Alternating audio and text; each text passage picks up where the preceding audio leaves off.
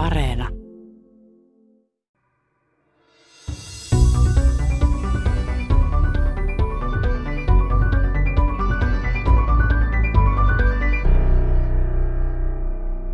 Olivatko Neandertaalin ja Denisovan ihmiset samaa lajia kuin Homo sapiens eli me? Biologinen lajinmääritelmä sanoo, että saman lajin yksilöt voivat keskenään tuottaa lisääntymiskelpoisia jälkeläisiä, niin kuin me kolme. Hevonen ja aasi taas ovat eri lajeja, eikä niiden jälkeläinen muuli ole lisääntymiskykyinen. Mitä populaatiogenetiikka kertoo ihmislajeista ja roduista ja jopa Suomen geneettisestä kahtiajaosta? Sitä selvitellään tiedeykkösessä. Muinaiset homosapiensit tekivät jo Afrikassa lapsia myös kaukaisempien sukulaistensa kanssa, joten nykyihminen oli jo ennen Afrikasta lähtöään monen niin sanotun ihmislajin sekoitus. Myöhemmin täällä Suomen niemellä idästä tulleet metsästäjäkeräilijägeenit säilyvät pitempään kuin muualla Euroopassa, sillä maanviljelyä harjoittavat tulijat eivät levinneet epäsuotuisille alueille itään ja pohjoiseen. Lounais-Suomessa viljelijäväestö pysyi leivän syrjässä ja runsastui, joten läntiset geenit yleistyivät vain maan lounaiskolkassa, toteaa oikeusgenetiikan dosentti Jukka Palo. Minä olen Leena Mattila. Sitä mukaan kun tekniikan kehitys on edennyt, niin sitä mukaan ihmisen perimään ja juuriin on päästy paremmin kiinni. Ja sitten populaatiogenetiikka on semmoinen, mikä vähän selvittelee jotenkin ryhmittäin, vai miten se se tekee? Oikeusgenetiikan dosentti Jukka Palo, sä oot tutkimuspäällikkönä THLn oikeusgenetiikan tiimissä, niin mitä se populaatiogenetiikka kertoo ihmisestä tai ihmislajista, roduista, heimoista? Populaatiogenetiikassa tutkitaan oikeastaan sen populaation, eli, eli nyt jos ihmisistä puhutaan, niin väestön sisällä olevaa geneettistä muuntelua. Ja sen perusteella voidaan tehdä päätelmiä menneisyydestä ja jonkun verran nykyisyydestäkin, koska sen populaation perinnöllisen muuntelun määrään vaikuttaa monet evolutiiviset tekijät.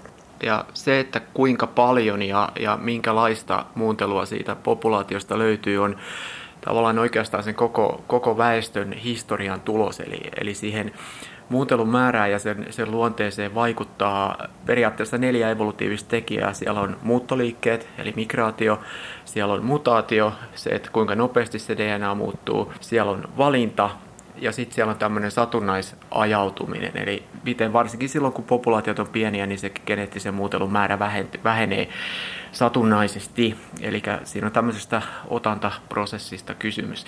Ja nyt kääntäen sillä tavalla, että jos me tutkitaan tämän päivän geneettistä muuntelua, niin me saadaan tietoa niistä tekijöistä, jotka on niin olleet muokkaamassa sitä muuntelua siihen tyyppiin, mitä sieltä tänä päivänä löytyy. Ja näin ollen niin DNA perusteella voidaan tehdä päätelmiä esimerkiksi siitä, että miten iso se populaatio on ollut, kuinka paljon sinne on ollut muuttoliikettä, mistä päin se muuttoliike on tullut, ketkä on tavallaan sen väestön läheisimpiä kavereita, että kenen kanssa he ovat vaihtaneet geenejä, eli mistä ihmiset on tullut.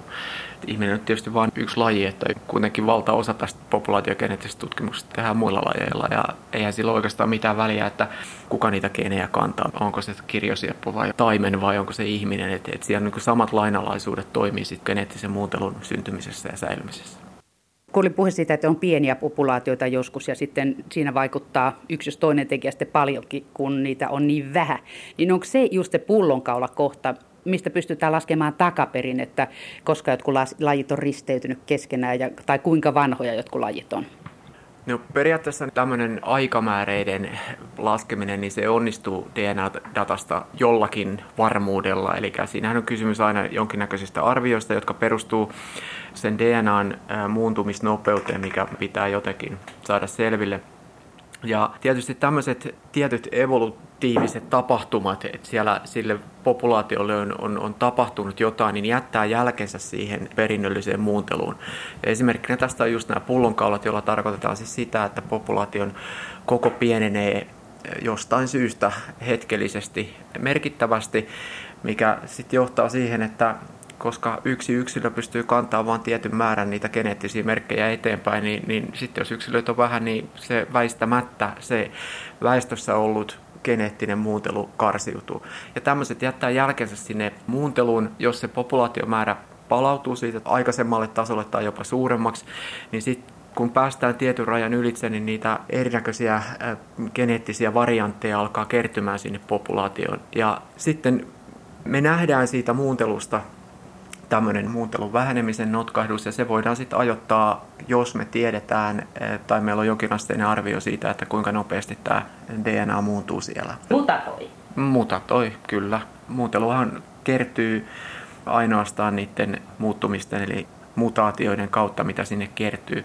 Valtaosa mutaatioistahan on merkityksettömiä niiden yksilöiden kannalta, että se, se kannattaa aina muistaa. Sitten näiden mutaatioiden ajottamisen perusteella. Mutta tässä täytyy aina huomata se, että kun me puhutaan perinnöllisestä muuntelusta, niin mutaatioiden kertyminen ja tämmöinen, niin nämä on niin hyvin hitaita prosesseja, eli me ei pystytä ihan kauheasti saamaan selville hiljattaisia, puhutaan nyt niin kuin muutaman sadan vuoden skaalalla, ne ei oikein ole mitään tämmöisessä evolutiivisessa mittakaavassa, vaikka nyt katsottaisiin hyvin nopeastikin muuntuvia DNA-alueita, niin kuin esimerkiksi mitokondrio DNAssa on tietyt alueet, jotka muuttuu aika nopeasti, mutta sekin on kuitenkin sille, että, että siinä puhutaan niin tuhansista vuosista aina. Eli siinä tarvitaan aika liuta sukupolvia vai kuinka? Sukupolvi on oikeastaan se evolutiikan yksikkö, että, että kaikki muutokset tapahtuu siinä, kun geenejä siirretään seuraavalle polvelle. Eli mitkään muuthan siellä ei sitten jää sinne väestöön muuta kuin ne, jotka sitten siirtyy. Eli käytännössä meijousi, eli tämä solujen jakautuminen on se niin kuin kellon niksahdus eteenpäin.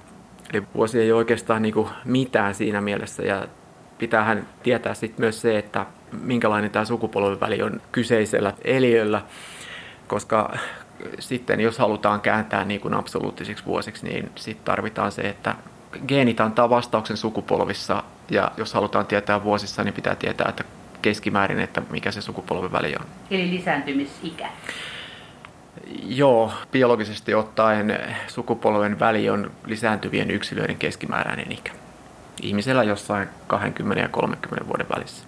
No, sitten kun ihmisten historia on tutkittu takapakkia näitä geenejä tutkimalla, niin sitten on tullut vastaan se, että mekin, me homo sapiensit, niin mehän ollaan ihan aikamoisia sekasikiöitä. Onko siitä mitään tietoa vielä, kuinka monen lajin sekasikiöitä me ollaan, että onko yhtään puhdasta homo sapiensia enää olemassakaan, tai ikinä ollutkaan? No, Tämä on vaikea kysymys, että en sano numeroja eikä usko, että kukaan sanoo numeroa, että kuinka monta siellä on. Mutta tässä on niin hyvä muistaa se, että tämmöiset käsitteet kuin laji ja varsinkin niin kuin laji, niin sehän on ihmisen luoma käsite. Eli luonnossa tapahtuu jatkumoita, eli asiat niin kuin vaihettuu toiseen, lajista toiseen ja, ja liukuu. Kehi- liukuu, joo. Ja siinä mennään edes takaisin näissä vaihettumisvaiheissa, jotka saattaa meidän mielestä olla älyttömän pitkiä. Saattaa puhua tuhansista tai sadoista tuhansista vuosista. Ja siinä mennään sitten edes takaisin, että periaatteessa niin kuin lajin syntyminen, sehän kestää aikansa, että se eriytyy sitten niin kuin täysin omaksi yksikökseen, joka ei ole sitten niin kuin missään tekemisissä muiden lajien kanssa. Ja varsinkin tietysti on mahdollista, että joku maantiede ratkaisee sen, että joku menee jonnekin saarelle eikä sitten tapaa enää mitään lähisukuisia lajeja, silloin niin kuin maantieteellinen lisääntymiseste, mutta usein nämä niin kuin biologiset tai genetiikan puolelta tulevat lisääntymisesteet, niin, niin nehän jatkuu, monet lajit risteytyy keskenään ja tässä tilanteessa niin sehän on oikeastaan sitten semmoinen niinku puuro, jossa kaikki on vähän niinku tekemisissä toistensa kanssa ja sitten sieltä pikkuhiljaa nousee näitä selkeästi toisistaan erilaisia lajeja. Kun sitten nämä meidän varhaiset esisät tai serkut tai mitä ne on ollutkaan, nämä Neandertalin ihmiset, Denisovan ihmiset ja Heidelbergin ihmiset ja kumppanit, Homo ynnä muut, niin onko ne sitten edes eri lajeja vai ollaanko me vaan saman ison apinalajin rotuja, kun kerran on pystytty risteytymään keskenään. Että jos kaksi eri lajia, hevonen ja aasi risteytyy, niin se lopputulos muuli on steriili, mutta näähän on ollut selvästi hedelmällisiä yksilöitä, mitä nämä on keskenään tuottaneet, koska me ollaan olemassa. Kyllä se näin on, että siellä on paljon tapahtunut risteytymistä ja siitä tämmöisestä niin kuin puhutaan introgressiosta, eli siitä, että lajien välillä siirtyy geenejä. Ja tässä tilanteessa kysymys on vaan se, että miten se laji määritellään. Että vaikka kyseessä on näinkin niin kuin biologian perustavan laatua oleva yksikkö, niin se pitää tosiaan muistaa, että se on, se on ihmisen määritelmä. Ja aika monilla meillä on mielessä tämä koulussa opetettu lajin määritelmä, eli biologinen lajikäsitys, joka perustuu siihen, että lajiin kuuluvat ne yksilöt, jotka voivat saada lisääntymiskykyisiä jälkeläisiä keskenään. Ja tämä on aika yleisesti käytetty, mutta aika tiukka määritelmä. Että on paljon, itse asiassa on kolmatta kymmentä muunkinlaista tapaa määritellä, mikä se laji on. Ja määritellä niitä, vetää niitä rajoja sinne liukumiin tai jatkumoihin, mitä siellä on. Ja se on sitten vähän makuasia, että yksi määritystapa on siis tämmöinen fylogeneettinen lajikäsitys, jossa ajatellaan, että se laji on niin kuin tietty geenipooli tai geenien joukko, jolla on sitten niin kuin oma kohtalo täällä evoluutiossa. Ja tämähän nyt sitten mahdollistaa kuitenkin sen, että on mahdollista risteytyä ja saada lisääntymiskykyisiä jälkeläisiä. Biologisen lajikäsityksen mukaan risteyminen näiden välillä ei ole mahdollista, jos ne on niin kuin eri lajia, mutta on paljon muutakin. Mutta siis tosiasia on, että risteytymistä on tapahtunut todella paljon, että Tuossa hiljattain tutkijat julkaisi artikkelin, jossa he tutki sitä, että kuinka paljon ihmisen perimästä on semmoista aluetta, josta ei löydy niin mitään merkkejä muista lajeista. Eli siellä on juuri näiltä meidän lähilajeilta tai sisarlajeilta, niin kuin neandertaalilta ja denisovalta ja muutamalta tuntemattomaltakin lajilta, jota ei vielä tunneta, niin peräisin olevia... Vierasta DNA. No joo, vierasta siis siinä mielessä ei tyypillistä homo sapiensia. Sitten siellä on myös se muuntelu, mikä on peräisin meidän kaikkien yhteiseltä kantamuodolta, eli se, että on jossain ollut eliö, josta on sitten haarautuneet neandertaalit ja denisovat ja nykyihminen ja ilmeisesti useampia muitakin. Näitähän on löydetty aika paljon nykyään. Ja se muuntelu, mikä siinä kantapopulaatiossa tai kantalaissa on ollut, niin ei se ole vielä hävinnyt. Että se häviää sitten ajan saatossa vaan niin kuin sattuman kautta pikkuhiljaa ja sitäkin on vielä paljon. Et itse asiassa meidän perimässä ainoastaan 1,5 prosenttia on semmoista, mikä on niin kuin todella meidän omaa. Ja se on aika, aika tota, tavallaan kiehtova käsitys siitä, että sieltä on tullut paljon ihmisen perimään geenivariantteja, jotka on sitten auttanut meitä sopeutumaan. Täytyy muistaa, että ihminen levittäytyy Afrikasta lähdettyään hyvin laajalle, hyvin nopeasti ja kohtasi valtavan paljon erilaisia ympäristöoloja ja aika yleisesti siteerattu esimerkki on tämmöinen Tiipetin ylängön ihmisillä auttaa sopeutumaan tähän korkeaan ilmanalaan on tämmöinen EPAS 1-variantti, joka on sitten todistettu, että se on itse asiassa Denisovan ihmisiltä peräisin. Eli siellä on sitten törmätty matkan varrella tämmöisiin viehättäviin Denisova-yksilöihin, joilta on sitten, sitten tota, Riiattu. riiattu niiden kanssa ja sitten tietysti heidän jälkeläisensä on ollut hybridejä ja siinä niiden hybridien perimässä on sitten ollut paljon hyvää siltä Denisovalta ja paljon hyvää ihmiseltä, mutta myöskin paljon huonoa kummaltakin puolelta niissä olosuhteissa, mitä siinä on ollut. Ja sitten luonnonvalinta rupeaa toimimaan ja heijaa pois sieltä niitä, jotka ei auta sopeutumiseen siinä tietyssä ympäristössä. Tässä tapauksessa esimerkiksi Tiipetin korkea ilmanala ja sieltä on jäänyt sitten näitä hyviä variantteja, jotka auttaa pärjäämään niissä tilanteissa. Ja se on jännä tämä EPAS 1 siinä mielessä, että siellä Tiipetissä on siirtynyt toisenkin kerran ja ihan toiselle lajille, eli, eli koiralle. Paljon sen jälkeen, kun nykyihminen meni sinne, niin tuotiin sinne koiria ihmisen seuralaiseksi, niin nekin oli sitten siellä korkealla vähän joutuvat puhaltamaan ja ne sitten risteytyi kuitenkin Tiibetin susien kanssa, jolta löytyi sitten tämmöinen korkean ilmanalaan parempi variantti ja se auttoi. Että tavallaan ihan samanlaisia prosesseja niin löytyy eri lajeilta, missä nämä geenit pomppii. Ja tämmöinen niin kuin geenien siirtyminen lajien väliltä toiselle, niin, niin se on aika tärkeää ollut siinä, että varsinkin ihmiselle, joka levisi tosiaan niin, niin nopeasti, mutta, mutta monien muillekin, että ehkä meidän koko maapallon eliömaan tiede olisi ihan toisenlainen, jos ei niin kuin tätä, tätä geenien vaihtoa olisi siirretty se, että niitä tietyissä ympäristöissä hyödyllisiä geenivariantteja syntyy, niin ne on niin hitaita prosesseja, että jos semmoinen jossain vaiheessa syntyy, niin se on paljon todennäköisempää se, että se tulee hyötykäyttöön. Runsastuu koko Niin, runsastuu, joo, runsastuu ja sitten se, että siellä myös siirtyy niin kuin lajien välillä ja sitten säilyy kuin se, että se niin kuin pompahtaisi yhä uudelleen ja uudelleen eri lajeilla. Että se on tietysti aika, aika epätodennäköistä.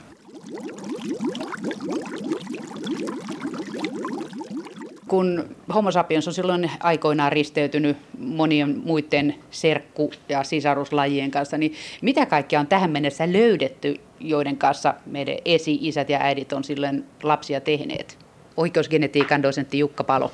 Ja tosiaan neandertaali on yksi esimerkki, että silloin kun Eurooppaan tultiin, niin sitten ilmeisesti aika pian sen jälkeen, kun nykyihminen Eurooppaan tuli, niin, niin sitten törmättiin näiden taleihin ja sieltä on ilmeisen paljon erinäköisiä ominaisuuksia fyysisien piirteisiin liittyviä, ihonväri, silmien väri, ehkä hiusten väri myös. Ja sitten on ollut jotain tutkimuksia siitä, että ehkä jopa jotkut addiktiot ovat niin kuin, niihin on vaikuttaneet neandertaalilta saadut geenit.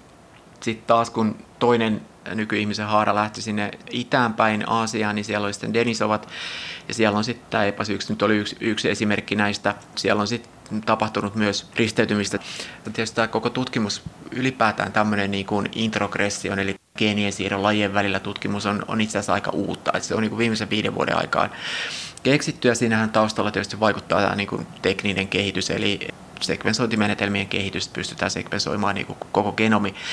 Mutta sieltä on tullut, yksi erittäin mielenkiintoinen tutkimus on tullut jossa on tutkittu länsiafrikkalaista väestöä ja siellä on havaittu, että joidenkin länsiafrikkalaisten väestöjen perimässä saattaa olla jopa lähes viidesosa semmoista geneettistä materiaalia, joka on joltain ihmisen suvun lajilta, joka on eriytynyt ihmisen neandertaalin Denisovan linjasta jo paljon aikaisemmin ja tätä lajia ei tunneta.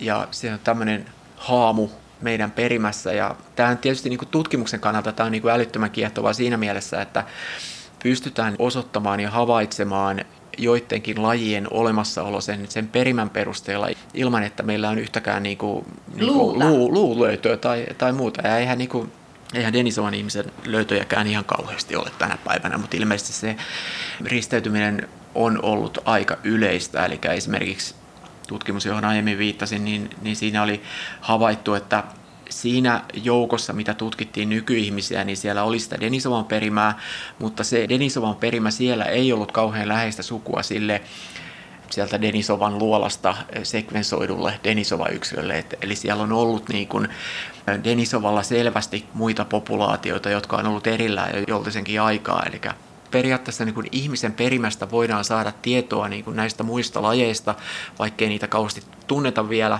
Ja myöskin siitä, että kun katsotaan niitä muilta lajilta siirtyneitä niitä geenijaksoja, niin analysoimalla niitä niin saadaan tietoa sitten jonkun verran siitä niin kuin sen kauan sitten hävinneen lajin populaatiogenetiikasta tai historiasta tai populaatiorakenteesta. Eli tämä on, tämä on niin kuin älyttömän kiehtova ja älyttömän niin kuin voimakkaasti kehittyvä tutkimusala. Tällä, tavallaan niin kuin uusi mahdollisuus tutkia niin kuin mennyttä maailmaa. Aina kun puhutaan niin muinais-DNAsta ja muinais-DNA-tutkimuksesta, niin kannattaa muistaa se, että näitä jäänteitä ja, ja varsinkin niin kuin siitä, että mitä on saatu niin kuin DNAta sitten niistä, niistä jäänteistä, ja sitten on aika vähän. Eli puhutaan niin kuin monista tutkimuksissa niin kuin rekonstruoidaan tyyli Euroopan historiaa, niin kuin sanotaan muutaman tai muutaman kymmenen näytteen perusteella. Eli muutaman tai muutaman kymmenen yksilön niin, perusteella. Niin, yksilön perusteella. Ja totta kai se on niin kuin mielenkiintoista tietoa ja se on niin kuin mielenkiintoinen kurkistus siihen maailmaan, mitä silloin on ollut, mutta sitten se on kuitenkin vain muutama yksilö, että tietyt asiat selviää ja pystytään selvittämään just näitä, että siellä on ollut näitä lajeja ja, ja vähän sitä, että milloin nämä asiat on tapahtunut, mutta sitten se, että niin kuin tavallaan puhutaan ihan ihmisen sisälläkin, että kun rekonstruoidaan niin kuin ihmisen historiaa näiden muinaisen DNA perusteella, niin, niin pitää muistaa, että niitä löytöjä on aika vähän. Et siinä on joskus käyttänyt itse semmoista vertausta, että sä yrität hahmottaa Sixtuksen kappeli freskoja mehupillin läpi, että, että tavallaan sä voit katsoa sieltä niin kuin pienen palan kerrallaan, ja, mutta sitten se kokonaiskuvan muodostuminen. Mutta sen takia että on tietysti kiehtovaa, että, että koko ajan data lisääntyy ja, ja tutkimuksia tehdään enemmän ja näytteitä löytyy ja, ja se kuva täydentyy sitten tulevaisuudessa. Onko se hämmästyttänyt tutkijoita, että homo sapiensin geeneistä vaan puolitoista prosenttia on semmoisia puhtaasti omia, että siinä ei ole mit- ketään muuta mukana, kun sehän on oikeastaan aika hävyttömän vähän. Et mehän ollaan, siis eihän me edes olla mitään homo sapiensia, jotain sekasikiöitä vielä suuremmassa määrin kuin aikaisemmin on luultu. Oikeusgenetiikan dosentti Jukka Palo, miten tämmöiseen ammatti-ihminen suhtautuu, ällistyytkö? Kyllä ällistyy ja tämä julkaisu tuli heinäkuussa, siis viime heinäkuussa, eli alle puoli vuotta sitten. Ja kyllä se aika laajasti uutisoitiin sitten, että, että se on niin ällistyttävä. Mutta toisaalta niin kyllähän me nyt ollaan aika omalaatuinen laji ja tässä nyt katsoo ympärilleen, niin kyllähän tässä ihmisen maailmassa eletään, että aika paljon tällä puolella toista prosentilla on saatu aikaa ja sitten tietysti se on mielenkiintoista katsoa sitä, että mitä siellä puolesta toista prosentissa on ja, ja ei ollut kauhea yllätys kyllä se sitten, että siellä on paljon tämmöistä niin kuin aivojen kehittymiseen ja toimintaan liittyviä geenejä esimerkiksi siihen, että mitenkä hermosolut luo yhteyksiä toisiin ja, ja muita tämmöisiä. Ja sillähän me ollaan ponnistettu omille teillemme täällä evoluutiossa. Eli voisiko tässä sanoa, että homo sapiensilla ei ole mitään syytä isotella suhteessa Neandertaliin tai Denisovaan tai luulla olevansa jotenkin fiksumpi, koska me ollaan niin vähän meitä itseämme? Tietysti mielessä ehkä tässä on nyt ylipäätään se, että jokainen laji on niin omanlaisensa, että, että me nyt vaan ollaan menty tähän suuntaan, että meillä on tämmöinen niin tietoisuus ja kognitiivinen kapasiteetti ja yhteistoimintakyky ja se on meidän asia. Se nyt vaan sitten sattuu olemaan semmoinen ominaisuus, joka tavallaan antoi meille kyvyn hallita näitä ekosysteemejä vähän eri tavalla kuin muut, muita. Mutta ihan yhtä lailla niin joku delfiini on saman verran samalla tavalla omanlaatuisensa laji kuin ihminenkin on. Et siinä on vaan ehkä kysymys sit siitä, että, että mihin suuntaan lähdettiin. Et yhtä hyvin meillä olisi voinut kehittyä niin kuin äärimmäisen tarkka hajuaisti, mutta sillä ei paljon yhteistoimintaa rakenneta tai tuota, tuhota luontoa siihen tahtiin kuin mitä ihminen tekee tällä hetkellä. Onko tämä ihmisen kyky levittäytyä kaikille mantereille ja joka paikassa se tekee olot semmoiseksi, että pysyy hengissä esimerkiksi talven tai kuivan kauden yli, niin onko tämä just sitä, että koska me ollaan hybridi eli lajien välinen ristisiitos, niin me ollaan niin moneen kertaan hybrideitä, että meillä on ihan superominaisuuksia pärjäämisen suhteen? No joo, kyllä se tietysti näin on, että siinä on niin mahdollistanut sen leviämisen, mutta ihan yhtä lailla samassa tilanteessa kaikki muutkin eliöt on ollut, että, että tavallaan voinut käyttää sen, mutta se on tämmöinen tavallaan kombinaatio siitä, että mitä me ollaan. Ja kyllähän se tietysti tämmöinen niin aivokapasiteetti ja niin abstrakti ajattelu auttaa myös siinä. Että se on vähän, vähän siinä, että yhtä lailla varmaan sitten kaikki muutkin lait on ihan yhtä lailla hybridejä, mutta ne on sitten siinä omassa lokerossaan ja, ja ihminen on tässä omassa.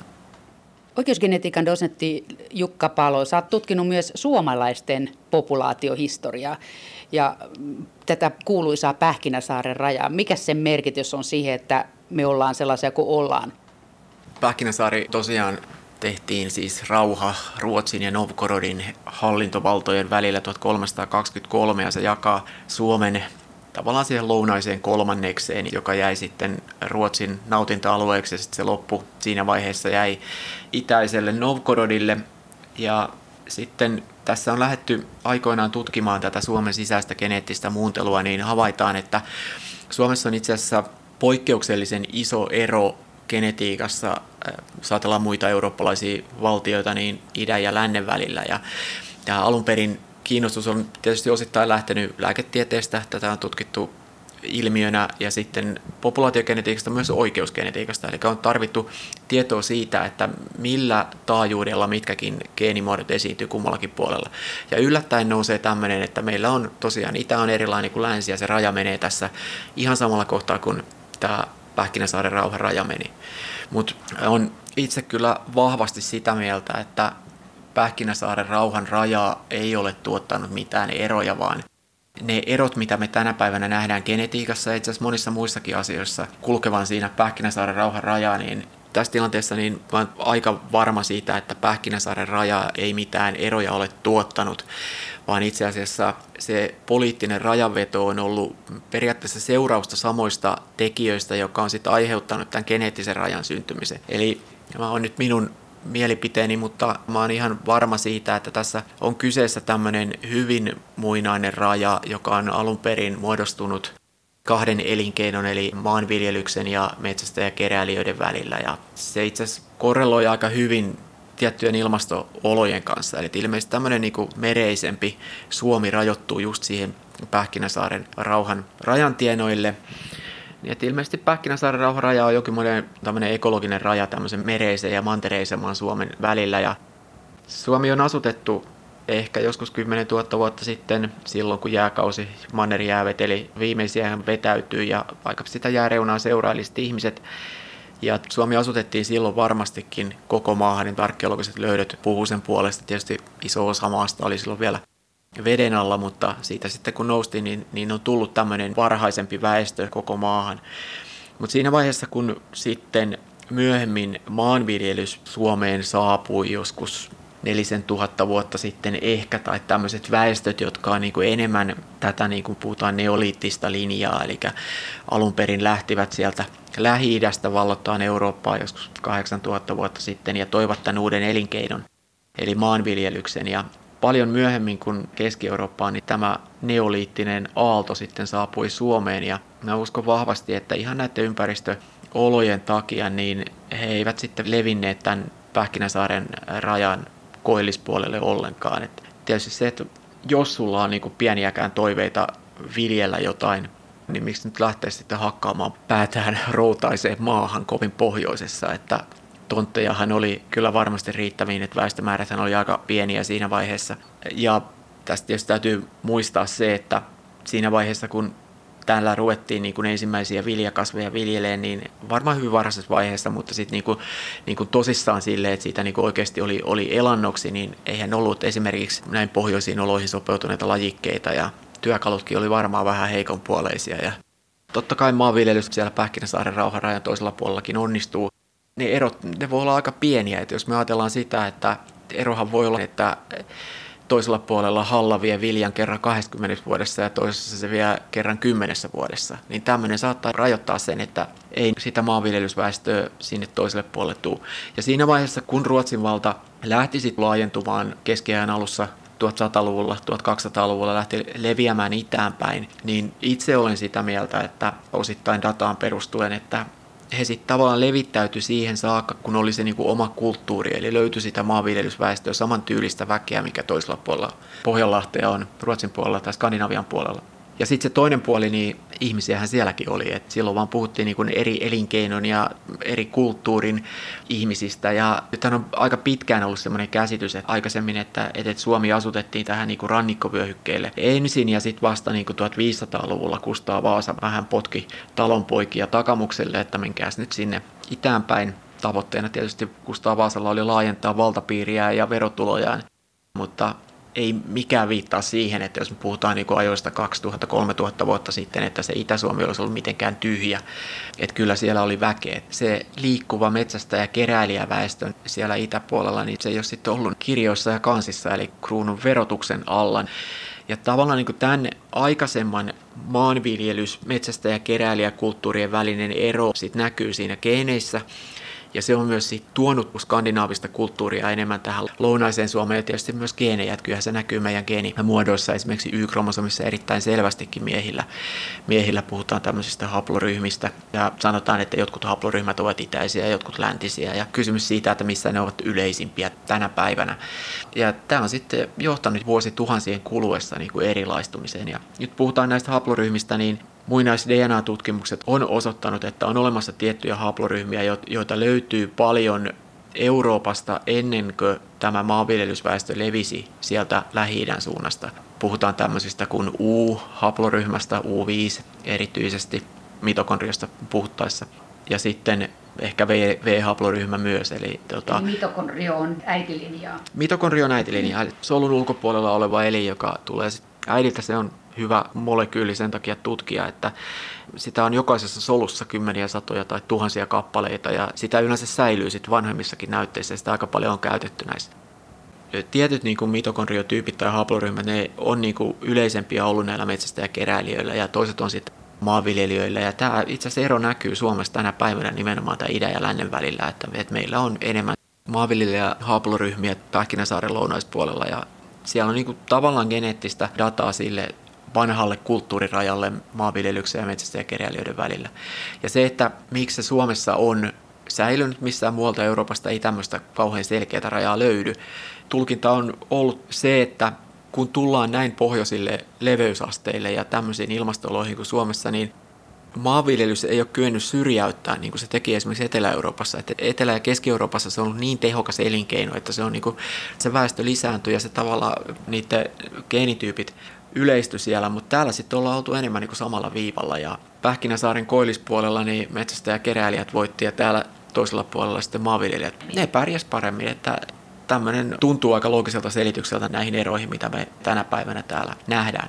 Se on tietysti tärkeää muistaa, että kaikessa kun puhutaan genetiikasta ja populaatiogenetiikasta, niin siinähän tutkitaan molekyylejä ja molekyylien historiaa ja molekyylien määriä. Ja kaikki tämmöiset yleistykset siitä, että nämä ovat nyt olleet maanviljelijöitä ja, ja nämä ovat olleet metsästäjäkeräilijöitä, niin sehän on vaan niin kuin päättelyä. Tämä ehkä on hyvä muistaa, että tänä päivänä aika paljon niin genetiikasta tulee semmoista, että minulla on tämä tyyppi, niin olen tämä. Ja eihän se nyt niin mene. Sä sanoit aiemmin, että täällä löytyy miehistä N- ja I-linjaa, niin mitä ne on? Haplotyypeissä siis.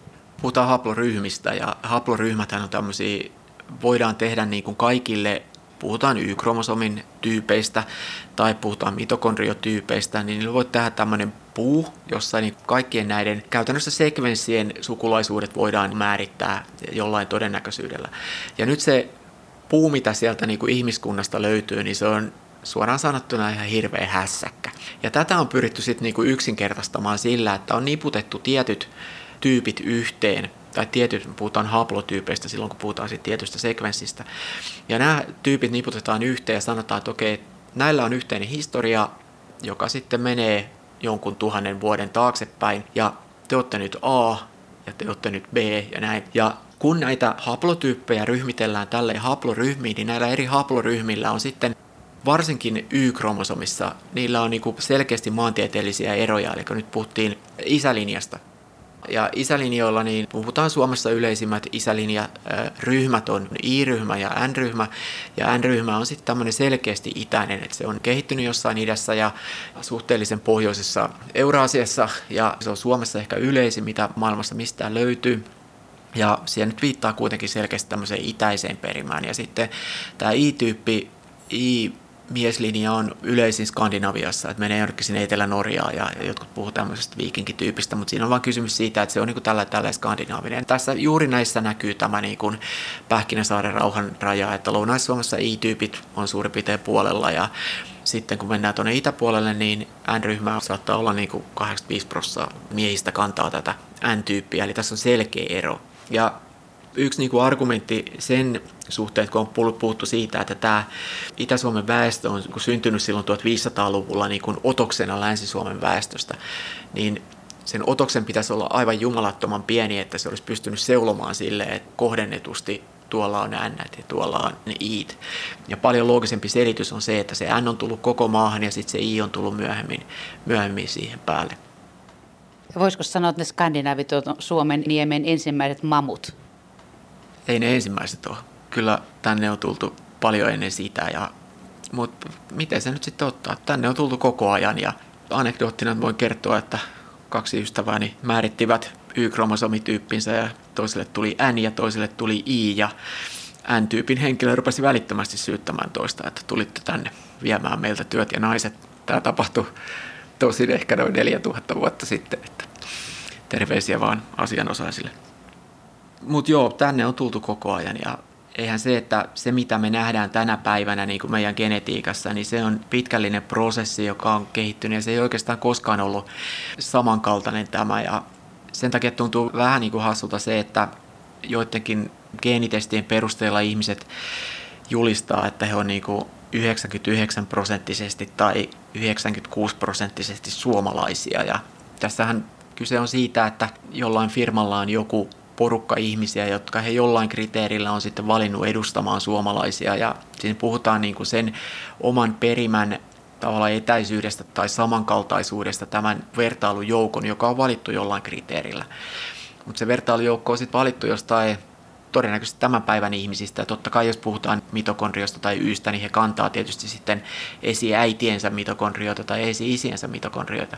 Mutta mikä se olisi ollut, jos se vertailuaineisto olisi valittu sieltä 1000-luvun ihmisistä tai 1200-luvun tai 1500-luvun ihmisistä, se olisi ihan toinen. Eli kannattaa muistaa se, että meillä on koko ajan niin kuin matkalla siinä aika-akselilla ja se, liikkeessä siinä ja, ja asiat muuttuu todella hitaasti, mutta, mutta se, että mitä suomalaisuus on niin kuin genetiikan perusteella tai jonkun tämmöisen kriteerin perusteella, niin se on, se on ollut vähän toista jo meidän vanhempien sukupolven aikaa ja siitä sitten pikkuhiljaa mitä enemmän sukupolvia menee, niin se on ollut jotain ihan muuta kuin mitä me ymmärretään se, se tähän aikaan. Eli olen kovasti ylpeä suomalaisuudestani, mutta ei, ei voi ajatella sillä tavalla, että, että suomalaiset on ollut joku tämmöinen muuttumaton porukka, joka on lähtenyt jostain muinaishistoriasta vaeltamaan tänne ja nyt me ollaan täällä, vaan tässä on aika paljon tapahtunut näiden välillä ja me ollaan niin kuin hyvin omalaatuinen, mutta koko ajan muuttuva ja muuttunut porukka tai kokoelma ihmisistä, jotka on tullut tänne eri aikaan. Et siellä on kampakeraamista kulttuuria, nuorakeraamista kulttuuria, siellä on läntisiä metsästäjäkeräilijöitä, siellä on Koillis-Euroopan muinaisia väestöjä, siellä on ehkä jonkun verran jamnaja väestöä tullut ja sitten ihmiset liikkuu tänä päivänä, ne on liikkunut 1700-luvulla ja aikaisin hyvin paljon. Tuossa oli tutkimus, Sanni Översti oli oppilaani ja teki tämmöisen tutkimuksen, paljon tietysti muitakin tutkijoita siinä mukana. Siinä tutkittiin suomalaisten mitokondriomuuntelua 300-luvulta, siis näytteistä, jotka olivat 300-luvulta 1400-luvulle suurin piirtein. Ja näitä oli sitten eri paikoista. Oli, oli leväluhta, joka on ollut paljon esillä. Se oli se vanhin näytös, se on 300-800-luvulta. Sitten siellä on Euran luistari, joka menee sitten sinne 1000-luvun tietämille. Ja sitten siellä oli kolme paikkaa, Hollola, Hiitola rajan takana ja Mikkelin Tuukkala. Näistä oikeastaan kaikista löytyi, puhuttiin mitokondriotyypeistä, äitilinja. niin äitilinja. Sieltä löytyi sitten aika erilainen ryhmä sekoitus niin kuin jokaisesta. Eli leväluhdasta löytyy metsästäjäkeräilijätyyppejä, se on myös muissa tutkimuksissa, genomitutkimuksissa varmistettu, että näiden yksilöiden perimä, jota sieltä on ihan muutama yksilö tutkittu, on hyvin samankaltainen kuin mitä tämän päivän saamelaisten perimästä löytyy. Ei tietenkään voi sanoa, että on ollut saamelaisia, mutta, mutta niin kuin perimä on ollut samanlainen kuin tämän päivän saamelaisilla. Eli yhteiset esivanhemmat. No jotain semmoista. Ja ehkä sitten historia, mutta niistä on aika vaikea mennä sanoa mitään. Mutta sitten meillä oli Hollolla tuossa Lahden kyljessä, niin sieltä oli myös selkeästi tämmöinen metsästäjä-keräilijäperimä, mutta se oli taas erinäköistä kuin se metsästäjä-keräilijäperimä siellä Leväluhdassa. Ja nyt puhutaan niin kuin 1200-luvusta. Sitten meillä oli Euran luistari, jossa oli enemmän maanviljelijätyyppejä. Sitten saman tien kun mennään itään, niin myös siellä oli vähän näitä maanviljelijätyyppejä. Ja nyt sitten 1200-luvulle puhutaan niin kuin 20 sukupolvesta tai ehkä 30 sukupolvea, niin tulee kysymys sitten, että mikä näistä nyt on sitten se suomalainen? Ja oikea vastaus on se, että ei mikään ja kaikki. Et jos me otetaan, niin kun pistetään ne kaikki muinais DNAt yhteen pussiin ja ravistetaan, niin yllätys, yllätys, me saadaan sieltä semmoinen ryhmäjakauma, joka löytyy tämän päivän suomalaisilta. Eli sieltä on väkeä tullut ja mennyt ja sekoittunut täällä ja, ja tullut sitten tämmöinen omalaatuinen jukopäitten kompilaatio tänne Suomen niemelle. Mitä muuta siitä äitilinjasta mitokondrio-DNAsta on saatu selville suomalaisista? Paljon tehty tutkimuksia, siis mitokondrio on ensimmäisiä, mitä on tutkittu juuri sen takia, että se on aika helppoa ollut teknisesti sen, sen tutkimus ja siellä on tutkittu Esimerkiksi yksi parhaisimpia tutkimuksia professori Sajantilan tutkimuksessa on puhuttu siitä, että suomalaisten ylipäätään niin kuin mitokondriomuuntelun taso on ällistyttävästi samankaltainen kuin mitä se on niin kuin läntisessä Euroopassa ja Keski-Euroopassa. Ja tässä on ollut niin kuin yksi iso motivaatio monille tutkimuksille on se, että sitten on niin pyritty ymmärtämään, että miksi Y-kromosomi, eli se mieslinjat on ollut sitten niin erinäköisiä, koska meillä on niin hyvin omalaatuinen se mieslinjamuuntelu, että itse kun olen aikaisemmin saimaannorppia tutkinut, niin suomalaiset miehet nyt on niin kuin tämmöisiä Euroopan saimaannorppia, että ne on ollut täällä edistyneenä ja niillä on vähentynyt geneettinen muuntelu ja ne on molemmat suojelutarpeessa. Mutta mut tosiaan tämä on ollut iso ero Suomen sisällä niin mitokondriomuuntelun määrässä ja tasossa verrattuna siihen Y-kromosomiin, ja tätä on pyritty ymmärtämään. Ja siinä vaiheessa ne tulkinnat on ollut sitä, että äitilinjoja on tullut voimakkaasti niin kuin Länsi-Euroopan puolelta ja niin kuin Keski-Euroopan puolelta tänne ja, ja sitten ollut tämmöisiä tulkintoja kielen vaihtamisesta tällä alueella. Että täällä on ollut niin kuin ukrilainen kieli ja sitten nämä maahanmuuttajat on omaksunut sen paikallisen kielen. Nyt viime aikoina on sitten tutkittu paljon yhteyksiä, että mistä päin löytyy samoja ja siinä on pitkään ollut se ongelma, että se on ollut niin hyvin samankaltainen, ihan sama juttu, että, että tavallaan Suomen sisällä ei ole nähty sitä itä-länsi eroa mitokondriossa. Eli Mut, naisissa. Naisissa, eli naislinjoissa. Ainoastaan se ero tulee siinä näkyviin, kun me ryhmitellään tämmöisiin haploryhmiin, jotka on liitetty yleisesti metsästäjäkeräilijöihin tai maanviljelijöihin, niin siinä me ruvetaan sitten näkemään se itä-länsi-ero lähes yhtä selkeästi ja ihan samalla lailla alueellisesti jakautunut kuin Y-kromosomissa. On myös tehty tutkimus, jossa on purettu osiin sitä suomalaisten mitokondrio-naislinjojen kokoelmaa sillä tavalla, että on valittu sieltä erikseen ne, joita löytyy pääosin Suomesta ja sitten ne, jotka on selkeästi aika yleisiä Euroopassa. Jos me katsotaan erillisenä sitä suomalaisten, tavallaan sitä osa molekyylipopulaatiota, jota ei oikeastaan löydy mistään muualta kuin Suomesta, tai on hyvin harvinaista muualla kuin Suomessa, niin sieltä löytyy, katsotaan niin kuin sen perusteella arvioitua mennyttä väestön kehitystä, niin se muistuttaa hyvin paljon sitä, mitä Y-kromosomista löytyy. Eli se on hyvin hidasta ollut se väestön kasvu ennen kuin päästään sitten tuhatluvulle, eli tuonne rauta-ajalle, jolloin systeemi sitten se lähtee nousuun. Kun taas oikeastaan niin kuin kaikilla eurooppalaisilla väestöillä näkyy, jossa tämä maanviljelysväestö on dominoinut, niin siellä näkyy sen maanviljelyn kehityksen, niin puhutaan neoliittisesta vallankumouksesta, niin sen aikaansaama väestön kasvu näkyy niissä käyrissä aika selvästi. Ja, ja tässä on ilmeisesti se, että Y-kromosomien ja mitokondrien mieslinjojen ja, ja naislinjojen eroja on selostettu aika pitkälle mutaation nopeuksien eroilla, mutta ilmeisesti se nyt ei ole selitys, vaan kysymys on siitä, että tänne on vaan tullut sitä väkeä eri aikoina eri puolilta ja se on tuonut sinne varsinkin sitten äitilinjoja, jotka on hyvin samankaltaisia kuin tuolla Euroopassa. Voitaisiin tässä päätellä, että silloin entisaikaan niin ne muinaisnaiset reissasivat ominpäin, että niitä tuli tänne enemmän kuin miehiä, koska ne mieslinja ei syrjäytynyt niin kuin äitilinja näillä länsitulokkailla. Joo, periaatteessa ylipäätään, ihan jos katsotaan koko maapallolla kaikissa väestöissä, niin mitokondriossa on yleensä enemmän muuntelua ja se on niin kuin vähemmän alueellisesti jakautunut ja sitä on aika pitkälle selostettu tämmöisellä puhutaan filopatriasta, eli siitä, että miehet on jumittanut paikoillaan siinä kotitalollaan ja hakeneet sitten naiset toiselta puolelta. Kyllä sitten tämmöisiä, osittain tämmöisiä johtopäätöksiä voidaan tehdä, mutta tietysti sitten siinä on kysymys sit siitä, että mistä päin se väki on myös tullut, että jos se, mistä miehiä on tullut, onkin sitten geneettisesti samankaltaisempaa kuin se paikalla ollut väestö, niin sitten se ei, ei tule niin selkeää muutosta, mutta mutta kyllähän aika vaikeaa on mitään kovin jyrkkää sanoa niin näistä suunnista, että tota, mutta kyllähän siltä vaikuttaa niin sanotusti. Kun aikaisemmin näitä sukututkimuksia tehtiin pelkillä kirkonkirjoilla ja nyt ollaan geeneissä ja molekyyleissä, niin onko kirkonkirjoilla nykyään enää mitään virkaa näissä hommissa? Oikeusgenetiikan dosentti Jukka Palo.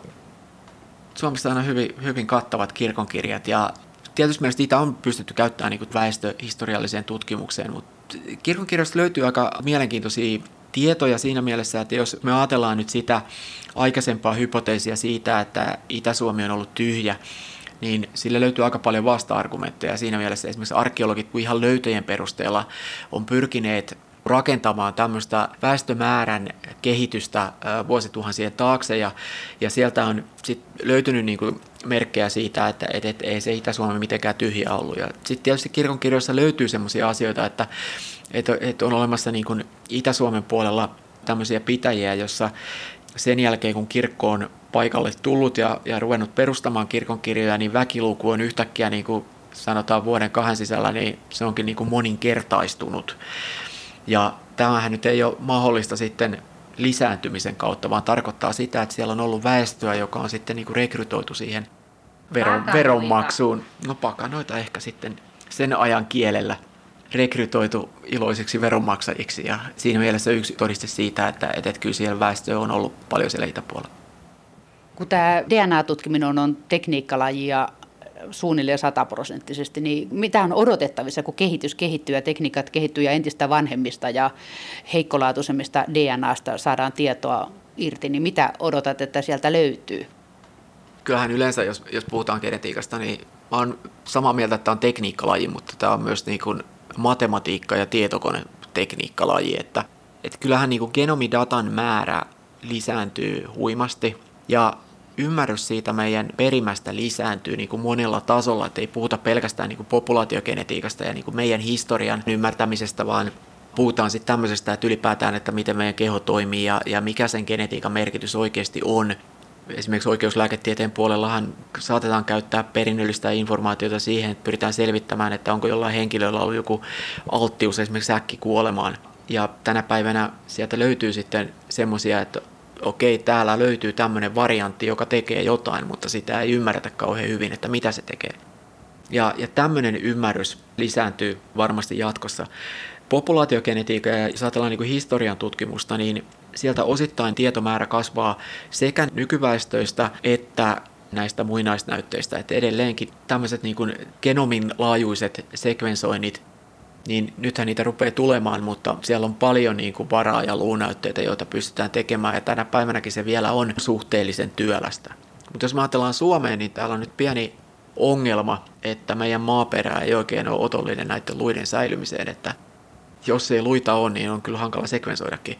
Ainoana kiertotienä tässä on viime aikoina löytynyt tämmöinen purupihka, joka on itse asiassa siis koivun tervaa, eli niin sanottua tököttiä, niin sieltä pystytään sitten, ihmiset on syöneet sitä niin kuin purkkaa joskus kivikaudella. Sylkinäyte. se on käytännössä sylkinäyte. Jos mennään vielä siihen Pähkinäsaaren rauhan rajaan vuodelta 1323, niin onko sillä mitään merkitystä loppujen lopuksi nykymaailmassa? Oikeusgenetiikan dosentti Jukka Palo.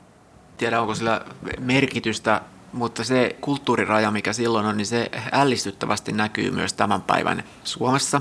Jollain tasolla esimerkiksi sydäntautikuolleisuus on huomattavasti paljon yleisempää tämän rajan koillispuolella. Ja tuossa oli muutama vuosi sitten, taisi olla Kelan blogissa, jossa oli käsitelty Kelan datoja ja siinä havaittiin, että Pähkinäsaaren rauhan raja näkyy heidän aineistossaan, että terveysperustaiset sosiaalimenot on Pähkinäsaaren rauhanrajan koillispuolella paljon suurempia. Että siellä on jonkinmoinen tämmöinen meidän perimässä, suomalaisten perimässä näkyy tämmöinen niin kuin ero itäisten ja läntisten välillä ja se sitten heijastuu osittain näihin sydäntautikuolleisuuksiin. Ja tietysti täytyy muistaa, että et Suomessahan on nyt sekoittunut aika vahvasti, sanotaan nyt viime sotien jälkeen muuttoliike oli älyttömän voimakasta, että ensiksi sieltä tuli evakot ja sitten tuli tämä kaupungistuminen ja nämä sekoitti tätä suomalaista, mutta se näkyy tänä päivänäkin.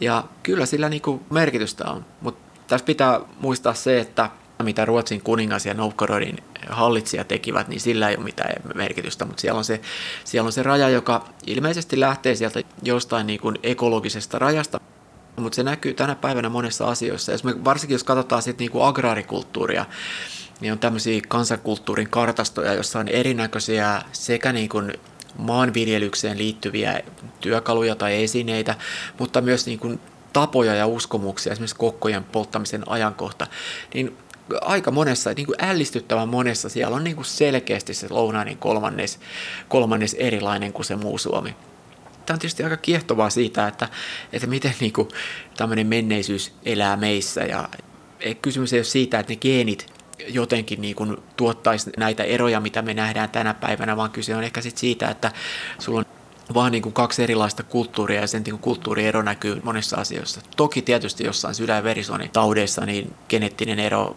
tai geneettiset tekijät voi myös vaikuttaa, että siellä on myös tämmöisiä asioita, mutta ei sillä genetiikalla voi niin kuin ketään tuomita, että itse olen hyvin, hyvin itäsuomalainen, mutta toistaiseksi tässä on mennyt ihan hyvin.